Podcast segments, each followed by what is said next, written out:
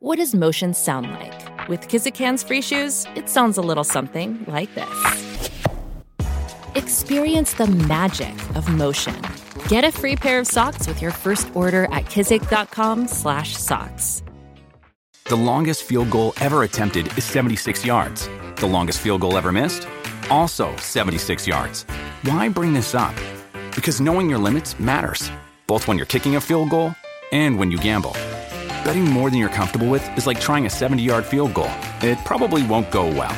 So set a limit when you gamble and stick to it. Want more helpful tips like this? Go to keepitfunohio.com for games, quizzes, and lots of ways to keep your gambling from getting out of hand.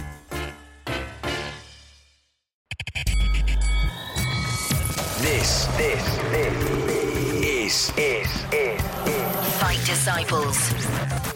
We are gathered here today. For the Fight Disciples. UFC and boxing talk. If you missed me and Nick talking about boxing on the radio, fear not. Here is the whole show, including Anthony Crolla, in full. Good evening. You're listening to Talksport 2. Uh, this is Fight Club. I'm Adam Catterall. My trusted colleague Nick Peet is with me. We are from the Fight Disciples podcast, uh, stepping into the shoes once again of Gareth A. Davis, who's taking a well earned break. Before September gets here and all these blockbuster Hollywood fights, he needs to wash his hair or something, doesn't he? You know what I mean? He needs to quaff, he needs to get himself all pristine and ready uh, for this fantastic September that is coming our way. So you're going to have to put up with our dulcet tones over the next hour, uh, talking all things boxing. Uh, the big thing, without any shadow of a doubt, over the last week has got to be the Olympics. Yep. I've been locked right into this. The early rounds, it's very hard to follow stuff. People getting buys. Then you've got fighters that you're not too familiar with because it's the Yeah. amateur ranks. And was it just me, or did we seem to wait about a fortnight for Nicola Adams to even have one fight? Yeah, yeah. It just took. It took. It did weird. take a bit of time to get going, right? But now that it has got going, let's talk about her. We'll start with her, shall we? Because let's be straight, man. That's the story. That when we come home and they have their parades and we talk about boxing at Rio, Nicola Adams is going to be right at the top of everybody's list. Now, there's been other success stories, of course there has, but you've got to take it off to Nicola Adams. Gold in Rio, first woman to win a boxing gold, and then to back it up with another gold against two really tough kids. The girl, the girl that she beat in the semi final was the girl that she beat at London. And then she goes and uh, beats the French girl in the final here at Rio uh, to pick up a second gold medal. This is just, it's history in the making. If you watched it, you saw history. That's exactly it. You know, she was the retaining the gold medal in the style that she did, with the performances that she did as well. You know, as you say, she's okay. She went in as the favourite. You know, she's the world number one, the current world champion, the current Olympic champion. But that that brings with it its own pressures as well. Hmm. But the way she handles, because you know how much of the spotlight from the entire boxing roster was on her. Here alone, you know, I think that's what's helped one or two other guys like Joe Joyce and everything else kind of slip through because the media frenzy, the feeding frenzy is around Nicola Adams. Everyone's obsessed with her incredible smile and her incredible That's it. jab. and she's so likable, man. I mean, I, I put as, as, when she won, I put a tweet out straight away saying, "Who knows? Maybe Sports Personality of the Year this year might actually have a personality. What do we reckon?" Hashtag Nicola Adams. It's got, she's got to be in the running, man. If she's not in the final twelve this year, there's something going on because Yeah. to do what she has done, okay, it's boxing, and people have their own views on boxing, and I'm going to be dead honest now. I'm going to be controversial. The Sports Personality of the Year is a little bit lopsided because it is weighted towards people that have achieved on the BBC because it is a BBC award. Well, no There arguments this year. She's won it on the BBC, mate. So she's got to be in that final 12 for me. Well, it's it's a it's kind of a feeding frenzy for BBC Sports Personality of the Year coming up, isn't it? Because we've had so much success in Rio. You know, it's just going to be absolutely bonkers. But for Nicola, you know, this is a girl that this year, shoulder operation, ankle operation. You know, she's been through the ringer, and yet she's the European, world, and now Olympic champion in one of the toughest years of her entire career. For her to achieve that, you know, with And all the that pressure. adversity And the the pressure. pressure. Yeah. You know, pressure's a killer. Look what it did to our man Tom Daley. Yeah, I know. Guy, guy fell off the diving board, scored zero points, finished last in the in the heats. Mm. That's what pressure does to you in the Olympic Games. But Nicola stepped up and got the job done. And my wow, you know, second gold medal and. Uh, You see that smile, you know. She's kind of she's become the face, one of the real faces of the Rio Olympics for Team GB for me. That beam and smile of hers, you know, it's just it, it just makes you feel so patriotic. See, that's the positives. Yeah, I say the positives. There has been other positives. I mean, I'm dead excited about. I don't know what Josh Buatsi's um, next stages are for his career, whether he's going to remain as amateur or whether he's going to turn pro. But he did excite me. I'm gutted for him that he didn't manage to get himself through to that gold medal match uh, and bag himself a gold or a He was silver. though, wasn't he? But He to was pick up a bronze, yeah, he was, brilliant. brilliant. To pick You up a two stoppages that he had Yeah, and everything else, he looked great. He's done his career fantastic, and There's certain fighters. I mean, we spoke about this in the past, haven't we, regarding the difference between amateur and professional boxing. There are certain fighters um, that at the Olympics, okay, they do, they have a. You can tell straight away that they've got a style that would suit the professional game more than the amateur game, and I think that's what it was in in Yeah. his matchup. I mean, like you say, he got the first knock uh, stoppage, knockout stoppage at, at the Olympics. He's a powerful kid. He's a come forward fighter, and sometimes when you're fighting in a three three minute bout against a tricky guy who can just pop you off, Yeah. you end up getting beat. Did you see it? Did you see the fight that he lost as Yeah, well? yeah, yeah. He- you know, it was kind of like a, a a a fighter against a fencer. That's it. The guy was just, um, you know, completely Scoring points, auto- man. That, that's all he was doing. Pick. He didn't. He didn't hit him. He didn't hit him with anything that hurt him. And yet, you know, Josh is loading up these big shots and everything else, looking for the knockout. I think you're right. I think as a pro, that he's got a sensational future. But then again, he only got on team. He only got in the England setup two years ago. This was the kid that was working in McDonald's four years ago. Well, he- he- when he's AJ won gold. yeah, so he was inspired off new- AJ, wasn't he? Exactly. He's only new to the amateur sport anyway. So, you know, hopefully from a from a fight fan's perspective, hopefully he, m- he might stick around till Tokyo because he's, he'd have to Yeah. be favoured for gold then. But you know, you're right. I think he's got a style that suits the pro game, so it might be tough for him to turn down. It must be quite hard when I've no doubt he will be getting a phone call from maybe Eddie Hearn or maybe a Frank Warren or someone like that. Just Floyd doing Mayweather. Floyd Mayweather was Oh, man. waxing lyrical about him. He was all over him like a wet rash, wasn't he? Well, so F- Floyd's there. Let's be straight. Floyd, he, I, we'll talk about him a little later on in the show, right? Because I've got beef with Floyd, right? He's gone out there and he's seen dollar signs with Yeah. Shakur Stevenson, right? Signed he, them. He is, them up. He's signed. He's seen these dollar signs with this uh, teenage kid who's a who's a fantastic, fantastic yeah. talent. He ended what up a with, final that was as well with Yeah. the Cuban, by the way. and he ended a up final. he ended up getting beat. He ended up picking up the silver. But I thought to myself, right, this kid quite comfortably in four years from now could go and pick up a gold medal comfortably. He's a young Yeah, boy, right? 100%. But Floyd's gone. Hang on a minute, we're going to stop that because there's some coin here to be made. I'm going over. So he's gone over to Rio, knocked on his door, and said, "Fancy uh, coming to Mayweather Promotions? We'll make some money together." Who's not going to say yes to that? Exactly. When uh, Floyd Mayweather shows you his bank balance, this is what I did for myself, and uh, you know, this I is could do this for I can do I could do this for you. Yeah, Um, well, one lad that we had high hope for out in Rio, and it didn't quite materialise, mainly because of the draw. He, he took on the world champion in his first bout. Um, was a man from your city. You know a lot about Anthony Fowler. Just give Yeah. uh, our listeners a little bit of a brief synopsis of the boy. Oh, it was heartbreak for him out in Rio. You know, he drew the Kazakhstan fighter, long, slick, hard hitting southpaw with a ton of experience, the current world champion. And uh, in the first round, they, they're the fights you don't want. You you don't want the Cuban, you don't want the Kazakhstan world champion in the first round, but. You know, unfortunately, Anthony ran into him, but this is a guy, Anthony Fowler, Commonwealth Games medalist, European medalist, multi nations, me- you name it, World Championship medalist. The only one he, he, he didn't have, and it would have cleaned from the male side of things. He'd, I think he'd have been the first British boxer ever to have a, to medal in every single tournament. If he'd have medalled Yeah. out in out in Rio, which is disappointing. But again, I've just mentioned it with Josh. Then I'll say it categorically with Anthony Fowler: square peg, round hole. This guy's got a big future as a professional. Another lad that's got a big future as a professional ahead of him is without any shadow of a doubt Joe Joyce. Everybody fell in love with Joe throughout the course of the Olympics, who narrowly missed out uh, on a gold medal. I was watching social media during this fight and how people were reacting to certain things. And definitely the first round, I felt that Joe Joyce won that particular uh, round quite comfortably.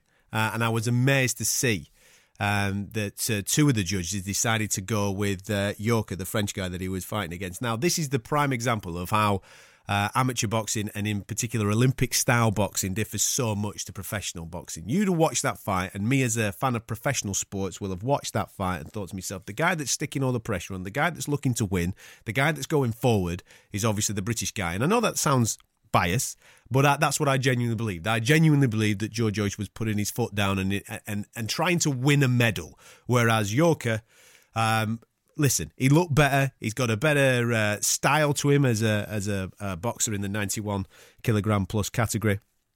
He looks a lot slicker, and he was popping off shots, counter attacking shots in order to score points. And that's the difference. It's a point scoring game. If you actually look at it back and analyse the whole fight, there wasn't a robbery, I don't think, there. Of course, I think that he deserved one of the rounds, but I still think uh, that Yoka, the French guy, deserved the gold medal in the end because he was popping shots off, he was scoring the points, he was playing the Olympic game. But as we've just been talking about there with Anthony Fowler, uh, you've got to say Joe Joyce's style is absolutely made for the professional games. I would fully anticipate that this lad turns professional uh, at the end of this uh, campaign, and we're going to be seeing him in a ring very, very soon, uh, applying his trade professionally. He's a he's an interesting character, uh, Joe Joyce. He's got uh, a 2 1 degree in fine arts from Middlesex University, something that you don't necessarily associate with boxers. That's no disrespect to anybody listening right now because I know there's some clever guys out there. For example, Stephen Smith.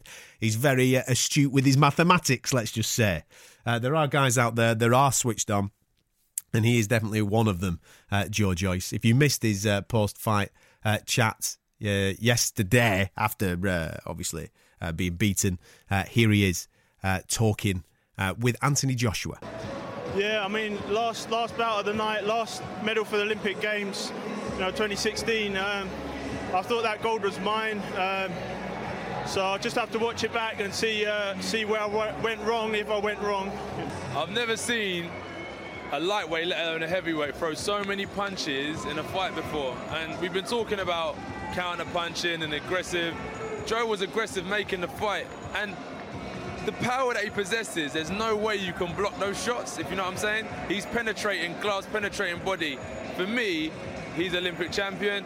Everyone here cheering him on. In spirit, he's champion. He's done so well. And as much as I want him to have the medal, I'm so proud of what he's achieved, man. Then it's sky's the limit. But as I said, he's a credit to the sport in and out of the ring. Uh, yeah, um, Lee let me know in the corner that I was down. I was like, oh my god. But I, I, was, I was landing shots on him all um, all that last round and maybe two two eye catching shots and I don't know. I thought you know like all throughout the bout I was peppering him peppering with, with shots going through his guard and that and it was just an odd shot that he was like he, he nicked it and uh, yeah. Um, yeah, you know, gave it my all. Um, I've got the training right leading up. Um, you know, um, great. Uh, many thanks to Frazer Clarke coming out here, like helping me spar and that. Um, like, you know, I wouldn't be as uh, sharp without him. Like, and obviously the stuff I'll do with Big Josh as well helps. Um, yeah, so just right yeah, just um, you know, just just disappointed, man. But I mean, silver medal isn't that bad. But you know, I wanted the gold. I expected the gold. Like, but it just wasn't to be. What have you been making of all this uh, refereeing and judging palaver that's been going out in Rio, man? It doesn't do good for the amateur game, that does it? This is what spoilt my boxing experience of the Olympic Games. Once again, unfortunately, some of the scoring has been abysmal, abysmal, and maybe we've not. It's not generated the headlines it could have done, but that's only because none of the team GB fighters necessarily have suffered from it. Mm. But hmm. for anyone that follows boxing and follow Michael Conlan's fight. And if you didn't, do yourself a favour, go and watch it, and then you know make sure the cat's not in the house because the cat will take a kicking. Because Michael Conlan was absolutely robbed, and he wasn't the only one. He wasn't the only one. There's been one or two or three or four fights out in Rio, and I'd like to say it's just you know I wish I could say it's just been this tournament. Well, the gold medal match in the heavyweights, man, that was ridiculous. It's just heavyweight. It, it's it's AIBA controlled amateur boxing. It's so controversial. And then obviously, in the aftermath of all this, what's happened? The guy who's in charge of running the boxing out in Rio 2016 resigns during the tournament. Resigned on Saturday under a massive stink after all these other judges were sent home for all this controversy. The guy resigns and now someone else has to step up. It's not good. It's not good. And don't forget, going into these games, we weren't we weren't happy with AIBA anyway. No. For allowing professional fighters to enter the tournament and it's just make it just stinks. It stinks. You know, for someone like Michael Conlan, I'd say he's not the only one. That kid has put every, his life on hold for four years to achieve his dream of winning a medal, winning a gold medal, and it was taken away from him. From you You'd like to say, I wish we could say sloppy, Adam. But hmm. is it, is it sloppy? No. Or is it political? Yeah. It's like, I mean, ah. I would love to play you his reaction to it. However, I don't have enough bleeps in my bleep button to be able to. I don't know how they got away with that on national TV. I think they, it, because it is It so was pa- live. Yeah, I live TV live and Ireland, passioned. so, he was he was allowed to go do whatever he wanted to do, and he went for it. And to be fair, justifiable in my opinion. I like the fact that he called out Putin on Twitter as well. Good lad. But his, his opponent, the Russian boxer, you know, that Nikitin, Vladimir Nikitin, he was in such a bad way after the. It was a hiding. Hmm. Michael Conlan gave him a hiding. He hmm. was in such a bad way that he couldn't even make the next round of the tournament. Hmm. He couldn't. He couldn't physically fight on.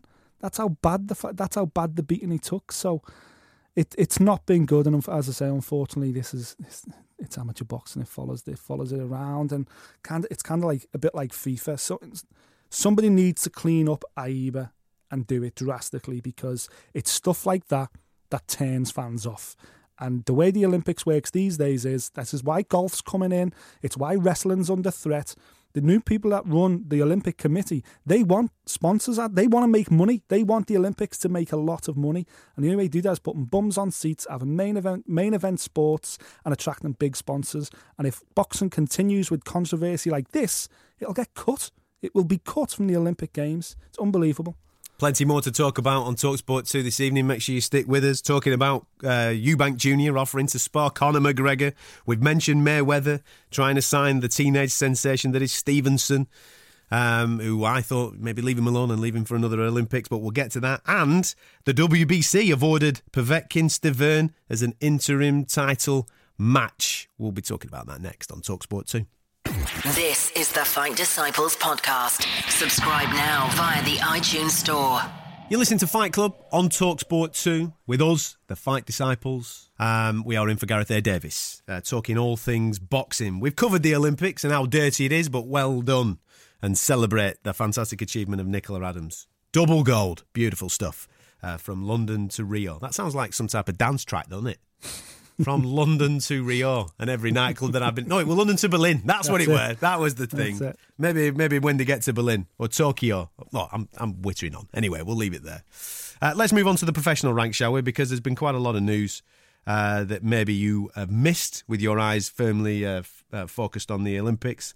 Um, we're going to be talking UFC um, after 11 o'clock tonight uh, on Fight Club. Uh, the star of that is obviously Conor McGregor, and one of our stars in the boxing world have, has offered to spar him. I don't know if you watch any of the UFC embedded vlog stuff, Nick. Yeah. Um, but Conor McGregor was watching Eubank Jr. sparring with Mayweather Sr. and copying him on one of the videos. And therefore, off the back of that, Chris Eubank Jr. said, Hey, man, I'm here. I'll come and spar you. I'll come and have a bit of a dig with you. The crossover of the sports uh, continue. Yeah, it does. Yeah, you know, and um, you know, Eubank Junior, rather like Eubank Senior, they're not they're not uh, late on picking up on uh, opportunities for free publicity. Yeah, they're not are they? And backwards in coming forwards, are they? Exactly, and there's no one, there's no bigger star in the fight game right now than Conor McGregor. So, as soon as they've seen that, obviously they've pounced all over it. But you know what? There's probably a little bit of truth in there as well. I think uh, Eubank Junior would jump at the chance to do a bit of sparring with Conor McGregor, and you know the way Conor is uh, now in the in the aftermath of his performance at the weekend, the world is his oyster again. So, Mm. you know who knows where he's going to go next, but. Um, but yeah, it was you know it was all about Golovkin for Eubank, Eubank Junior just a few weeks ago, and now Golovkin's tied up to fight Kell Brook, so he needs another soundbite, and you know Conor McGregor, perfect opportunity. Absolutely.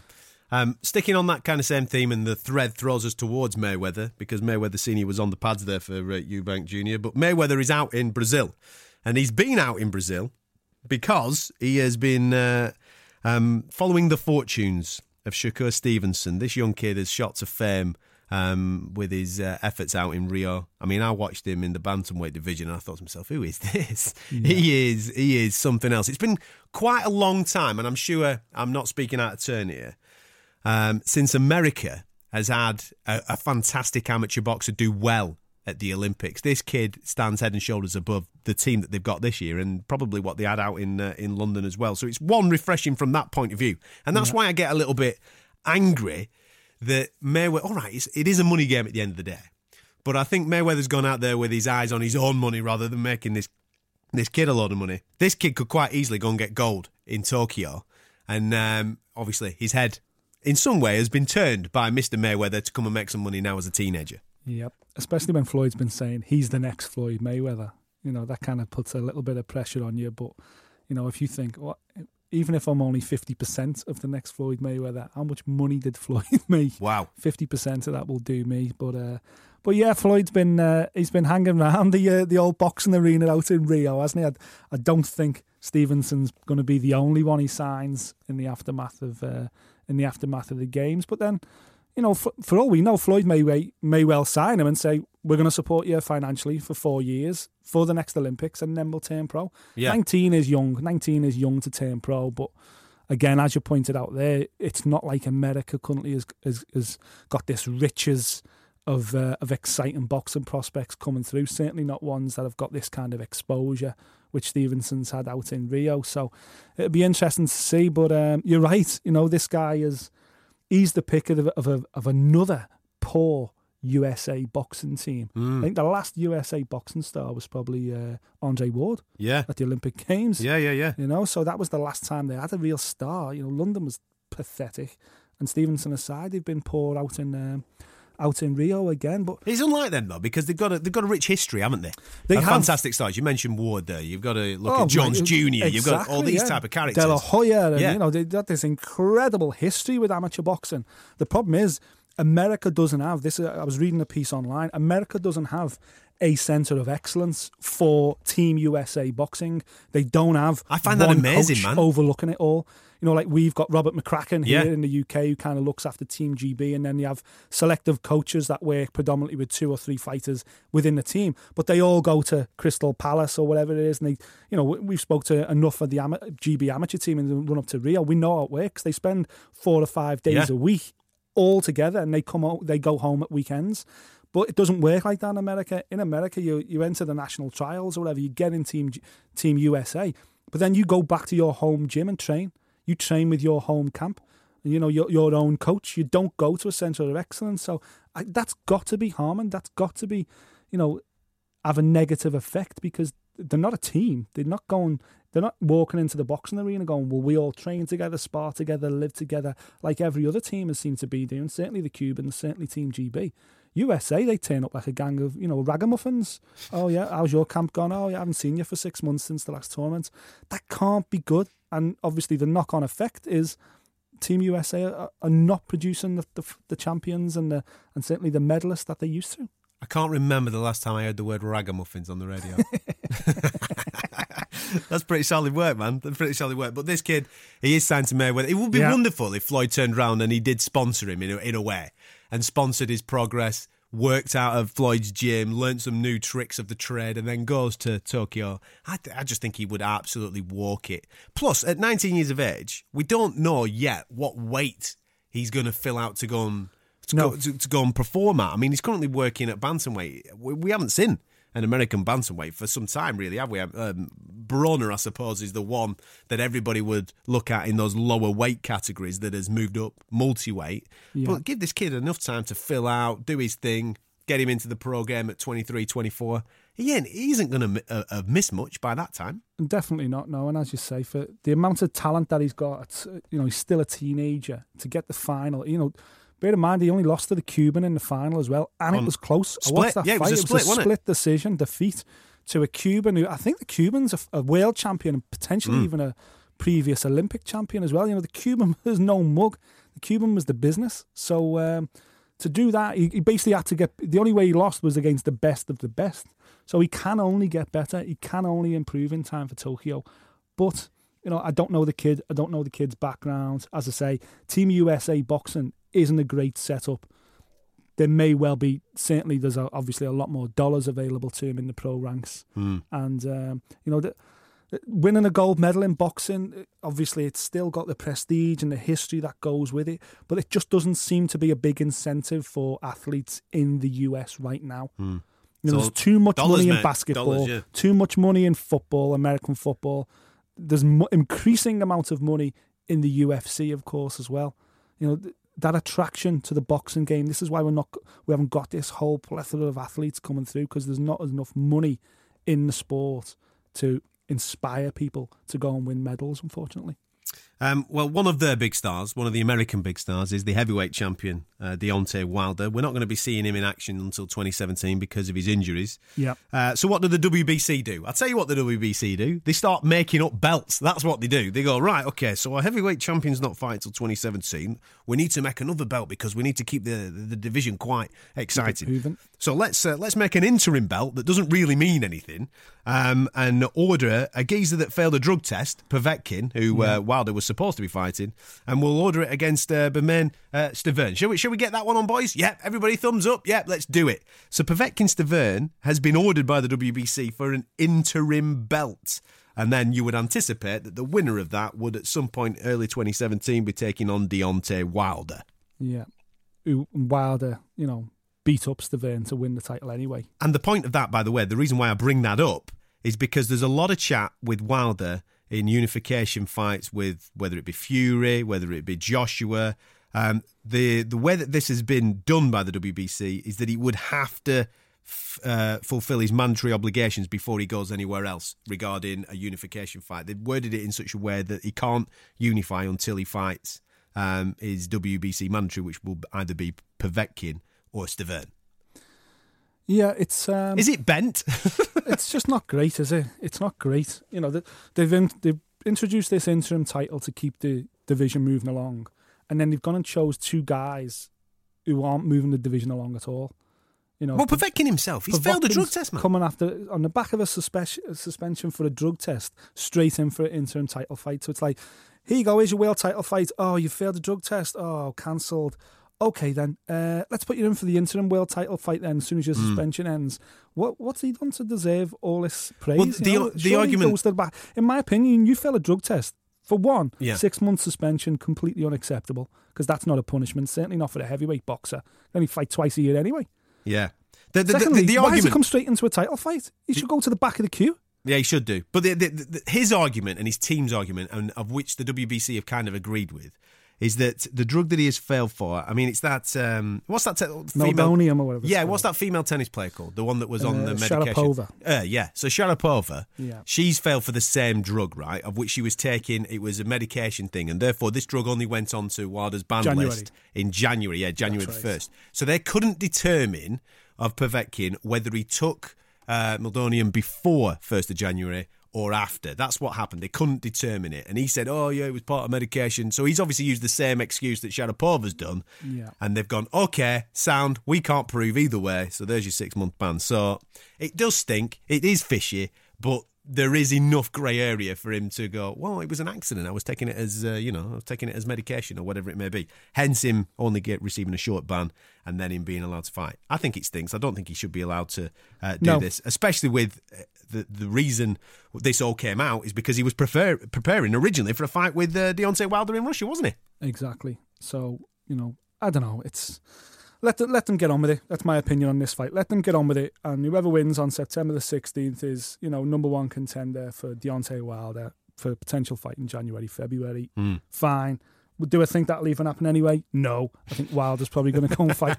They're going to go for chase a unification fight. Yeah, Why, yeah. why would he want to beat up Stiverne again? Yeah, yeah. Why would he want to face Povetkin, who failed a drug test and ruined the fight camp last time for him? You know, he's got no love for either of these guys. I can't see either of these guys getting a getting the next shot at uh, Deontay Wilder. So let them crack on. Let them crack on for the interim belt. Let's see how many people want to watch it. Well, one man that Wilder most certainly wants is Anthony Joshua. He's been talking about Fury as well, but we don't know what the situation is uh, until Fury and Klitschko get their business sorted.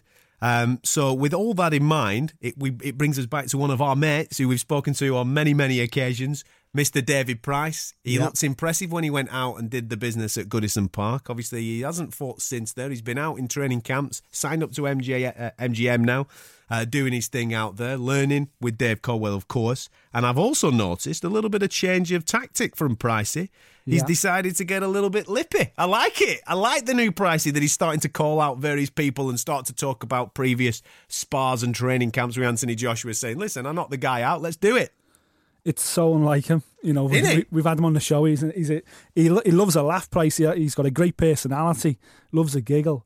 But, uh, you know, he's like a he's he's a proud family man. He's not really a, a trash talker. He's not into it. But This is the game, isn't it? this is the game, and this is what I always say about Tony Bellew. People are misun. Tony Bellew's the most misunderstood man in British boxing.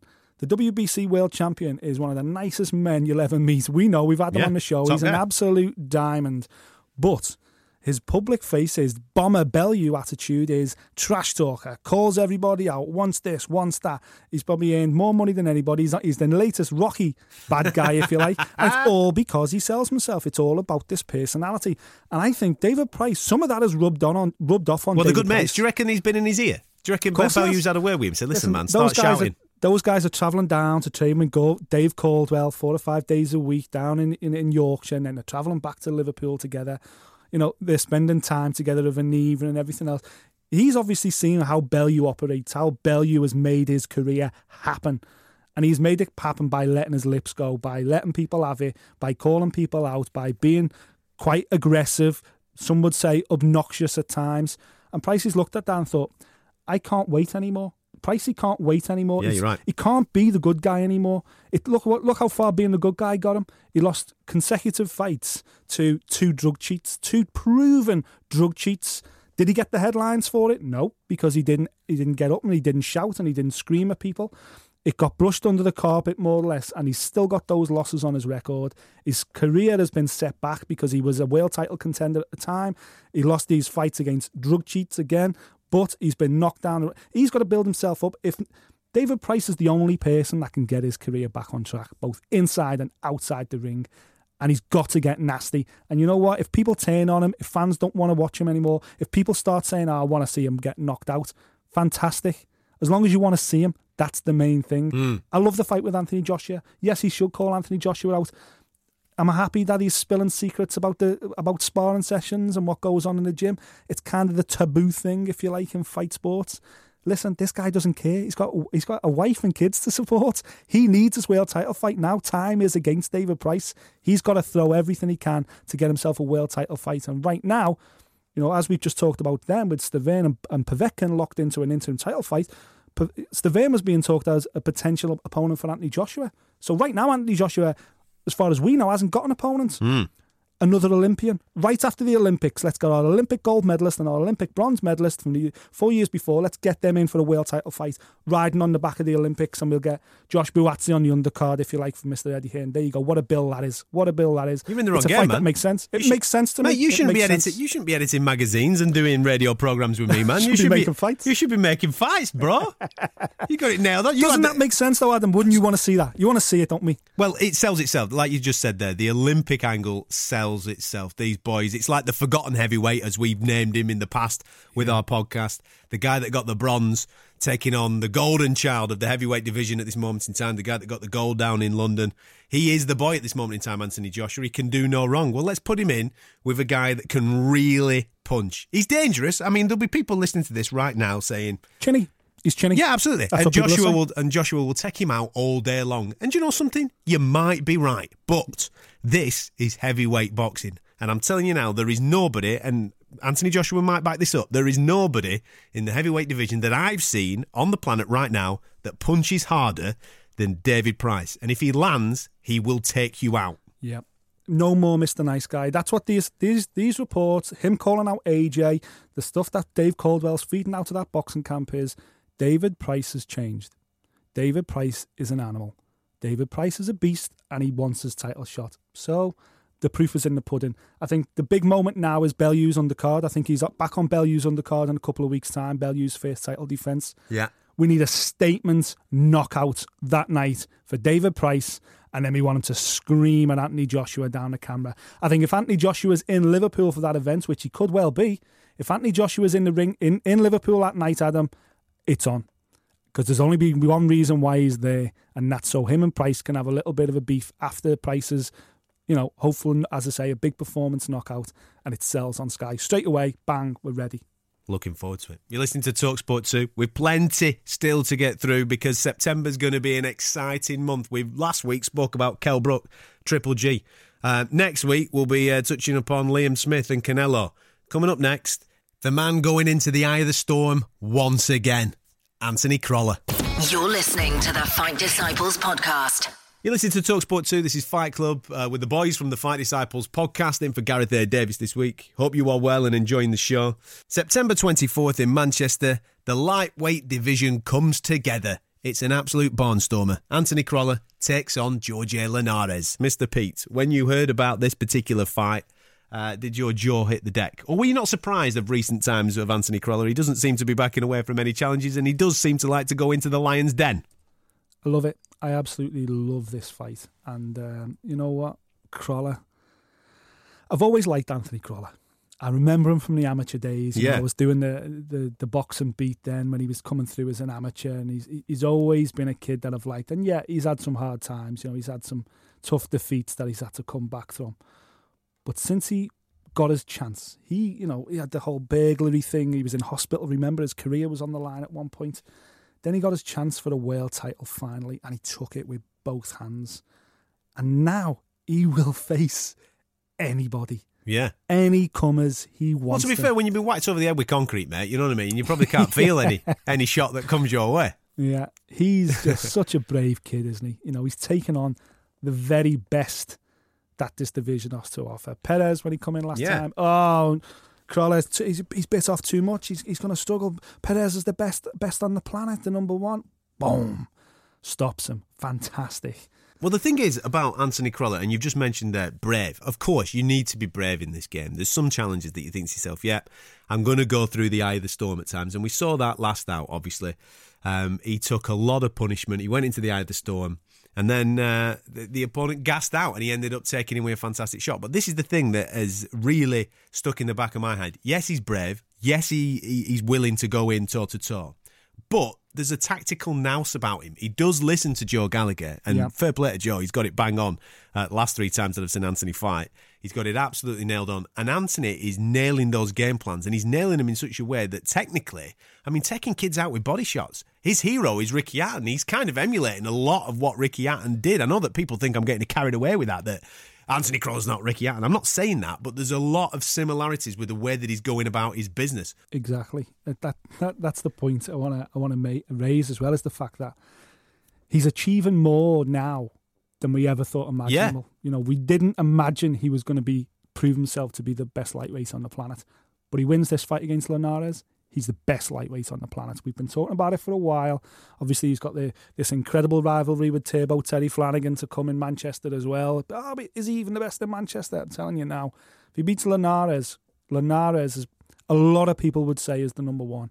But this is for all the belts. This is for the Ring Magazine. Well, that's it. I was yeah, just about to say that. all on there. You There's know, not it's- many people that get their hands on a Ring magazine belt. I mean, for those that are unaware and that that are casual fans to boxing, if you look at all the Rocky Balboa pictures, the belt that Rocky Balboa holds on the majority of the uh, merchandise is the obviously Ring magazine belt, the the the elite, the linear um, heavyweight championship in his case, where it's the white, red, and blue belt strap with the lovely regal gold on there. There's not many out there.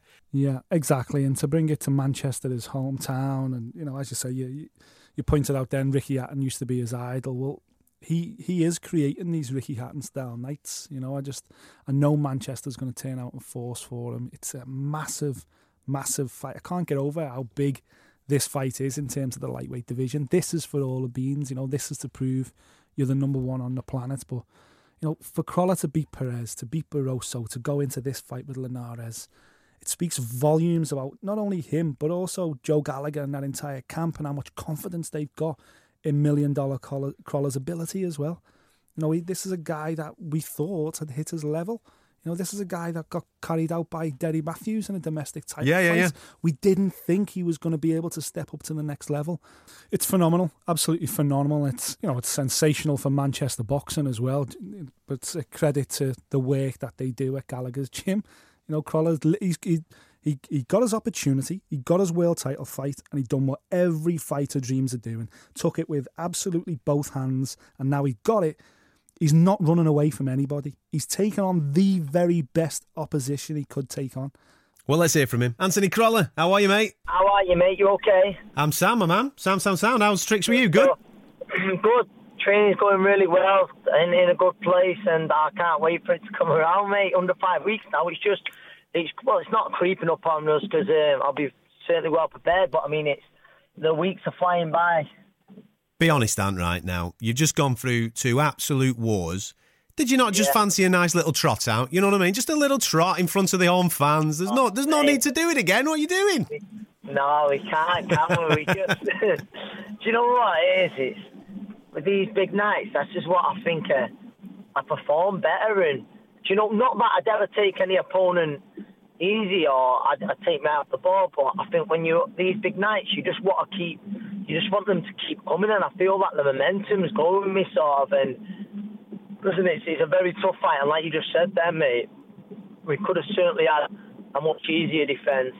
But um, I think for what this is for, being you know the for the Ring magazine belt, the WBC Diamond, my own world title, it's the, the prizes don't get any better. Do you know what I mean? It's um, it's it was a too good of an opportunity to pass up fighting. I've, I've said it. I'm fighting a great fighter for uh, the greatest prizes in the sport, in my opinion, and that's what I'm doing, and I'm doing it in my hometown. It doesn't get any better. You must be incredibly humbled by that uh, point that you just made there regarding the Ring magazine belt because there's not many on the planet, mate. I've just been counting up.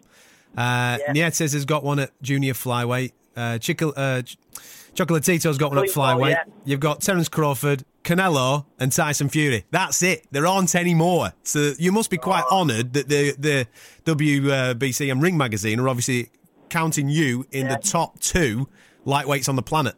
It's oh, it's it's um, it is. I genuinely am a sort of humbled by it, and it's it's a massive opportunity, and it's it's one of them that it's a dream come true to fight to fight for that belt, but it's it can't be. It's not just that I want to win it. That's what I think. Yeah. I go out there, win it, and it's you know you get remembered. You get remembered for doing that sort. You know for winning the Ring magazine belt, and that's something what um, I want to look at. You know I want to look back on. I don't want to um, listen. It's a great honour to fight for it, but it um, it'll mean so much more to win it. Plus, the posters afterwards, mate, you'll get to look like Rocky Balboa. He's got one, you know what I mean? The old Rocky belt, that's it, and that's it. What it is, I mean, it's. I think the WBC Diamond belt and my title is. Um, and with the WBC Diamond belt, I think I'm sure it's worth like forty odd thousand dollars. Wow. But and listen, it, it's lovely to have on your um, your mantelpiece, and it's it's um, it'd be a great piece of kit, you know, to have. But I think the sentimental value of Mm. the of the Ring magazine belt, the history that comes with it, it doesn't compare. In your division at the moment, you must be licking your lips because you've just mentioned WBC, the uh, the regular champion Zlaticanin, and that you would anticipate. I know that we've we've spoken in the past about Terry Flanagan. That's two fighters there that we just mentioned. That you come through Linares, th- th- it just gets bigger and bigger and bigger and bigger. There- There is no going back now. You've got to keep going in that in that way. Well, that's it. And I, mean, I see this as Linares as possibly the biggest fight in the division. Yeah. But they're, they're huge fights, those two fights you just mentioned, and I'll be, uh, they're the fights that I'd, I'd, never ever look past this fight. But I mean, make sure I come through this, and they're the kind of fights that I want to be having. I just, like I say, I don't know, I just for a while now, I can't really remember. Um, I, I don't really want to remember starting routine defences, sorry. But I just want to be involved in these big fights, and there's no shortage of big fights at lightweight. Have you exceeded your own expectations? It's it's a tricky one. It's um, listen. I think certainly when you look back at my career, at certain points in my career, um, I'd be lying if I said no. But I always knew that I was what I was capable of, and I always believed in myself. Um, but yeah, I suppose, Joe, when you look back, then I have I have exceeded a lot of people's expectations. But that doesn't mean that I'm happy or I'm settled Mm. sort of with with what I've got. I still believe there's more, and I still um, I still believe there's a lot more to come from there, a lot, and there's, there's still improvement.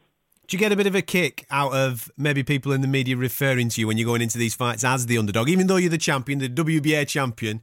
Going in, for example, you're going against Barroso, you're going against Perez. People are thinking, "Oh, I don't know if he can do it. I don't know if he can do it." Do you No, get do you get a bit of a kick? It's just fuel to the fire, and honestly, it is. It's um, it's just added motivation. It's just added motivation. It is, and that's what um, it's another thing that drives me. Listen, I- the support that I get from everyone who come out to support me, my family, my friends, the team around me. That's enough motivation as it is. But Hmm. when when people write you off and when people in the game, you know, think it's a step too far. Yeah. It's just an extra bit to think I'm going to prove you wrong. Do, does has it surprised you as well the following? Because we spoke about it in the past. We we've both been massive fans of Ricky Hatton and the way that people followed him all over the planet to his fights. When you go to a Manchester arena and Anthony Crolla's fighting, it is something else. You can't get that. I don't think anywhere else at this moment from a from from a UK fan base. Yeah, it's honestly, I am. Yeah, I am surprised about that, and it's something you hear me. I think I've said after five few times. I always feel in debt to the people, you know, who who come out to support me. It's something that I've, you know, I'm, I'm really am blessed with, and it's mad. Like people come up to me and they say, "Oh, that, that Barroso fight, one of the best nights out I've ever had, one of the best nights out I've had in years," and it just makes me feel proud. Um, when I, I'm thanking them and they're going, no, thank you, and that, and I'm like, wow, it's um, to have that motivation, to have to have that sort of kind of support just gives you more and more motivation. I don't want to let them down. I just want to make sure, like, people come up to me and they say after an hours and say, oh, that was a great night. I'll always remember that. And um, that's something that, like I say, I'm, I'm really proud for that support. I'm so thankful for the support. When you're when you're sat in the in the changing room just before you're going to make your ring walk, and you can hear this. You can hear a bit of that going off, right? And then the crowd, ah. the crowd just go crackers, man. It's it's. I've never experienced anything like it. They go absolutely crazy. You you must be able to feel the whole building shaking when you're about to make your ring walk. it's goosebumps. You- You're walking in the back, and obviously a lot of the sound gets blocked out. But as you come in through the tunnel, and sometimes they put you on the big screen, Yeah. it's like you hear them all shouting, and once or twice some of the lads are, and they'll say to me, "Listen, they're all here for you," and it's it's a proud, proud moment. It's um, you know, it's that. It's, I, I, I say this, but that that walk, it's and it no one will know what it's like. No, I till they've bet. done that walk. It's um, and that's what I know I miss about boxing more than anything. I know I'll never get that high ever again. No matter what I do in life, it's um, I've got to be thankful for it. I always say with Ricky Hatton, uh, Ricky, know, obviously he's had he's had um, his troubles outside the ring since he's retired boxing. But I always say to people, saying you've got to imagine how tough it is for that. You was there, and some of those nights, those Ricky Hatton nights, he's doing that ring walk, or, he, or in front of his um, as much as. Um, It must be, mate, I'd mate, it's hard. As a fan, Trafford. as a, as a fan, it's hard to understand what it's like for one human being to take in 15,000 people just pouring their love, it. just Oh, pouring their love on them. of- That's what they're doing in front of his own, you know, his football team in that stadium. It's something that he'll never ever, you know, you, you can never ever top that. Listen, your, your family, your children Yeah. give you more joy than anything, but outside of that, you'll never get that high again. No, no, I always say no drink, drug, or anything like that will ever give you that feeling again. Um, and Madness. it, it's a hard thing to take, but I know, I know that at, at some point when the career's over, um, that I won't get that back. So I just try and enjoy them as much as I can. When I hear that, so I'm just like say I'm very proud and um, something, something I'm blessed with. We'll talk footy in a minute because your boys are making some serious noise in Manchester. Just quickly regarding tactics for fights. Recently, we've seen you do so many different things now of, of how you've gone about winning fights. Yeah. That must give you a boatload of confidence because you're not one dimensional. A lot of people in the past have said, "Oh, this is how Anthony Crolla fights." Not anymore. We saw last time you can take a go into the eye of the storm. You can Yeah. back uh, on the back foot. You can uh, you can uh, impose yourself on a Yeah. fight. You must have a boatload of confidence now going into any fight. Yeah, I believe that I can adapt, and I think at world class, at that level, you, you need to be able to do that. And I think last time out, everyone expected me to on the back foot and try and make Rosso fall short, but I knew, listen, a, a lot of that's down to the team, team around me, um, and Joe. I've always got full faith in what Joe comes up with. But I know, and I think to fight Linares, there is going to be times when I have to do a little bit of both. Yeah. Um, and, and I might have to change plans during the fight. And I know when you're fighting um, a fighter as good as Joel now, you're not you're not going to have it your own way. All the time, I might go through a patch in the fight where it's not going my way, so I might have to adapt. And I think that, that stood me in good stead. These last handful of fights have stood me in good stead where I need to, you know, I've, I've had I've had a nice sort of the build, up and that's what I think a big thing with Barroso was. He was so used to just bowling everyone over, Yeah. and then after a few rounds and I was still there, it was sort of, he was in deep waters, waters he'd not really been in before. Mm. Whereas I've been in those deep waters, I've, and I've come in, I've been plenty of fights where I've you had to come from behind, or I've had to grit it out, and they've stood me in good stead.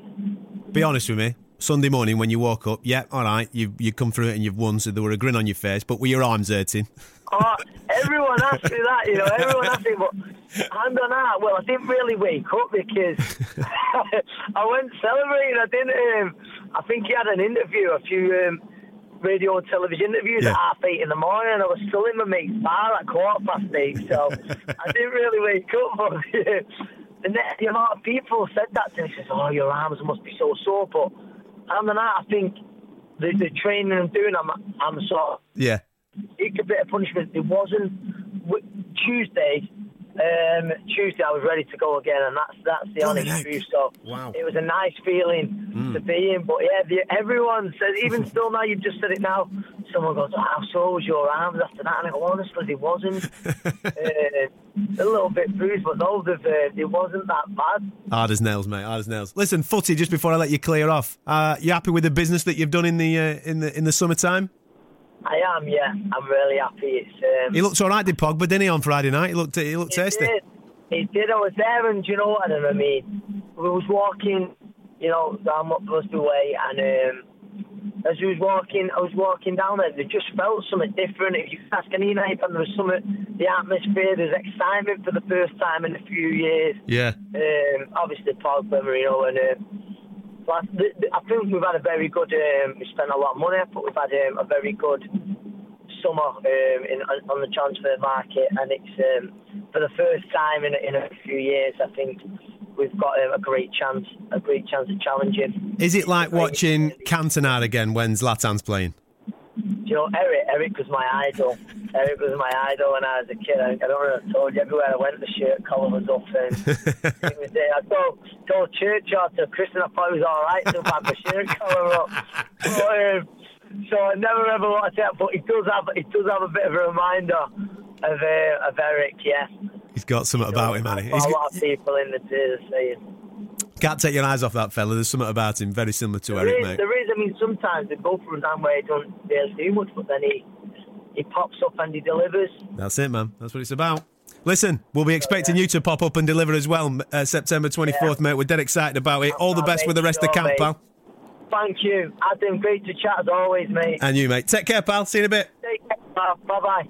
September. What a way to kick off the season. incredible, absolutely incredible. Now, you know, on the international stage, the British guys we- we're there. We are, we are the international That's stage. it.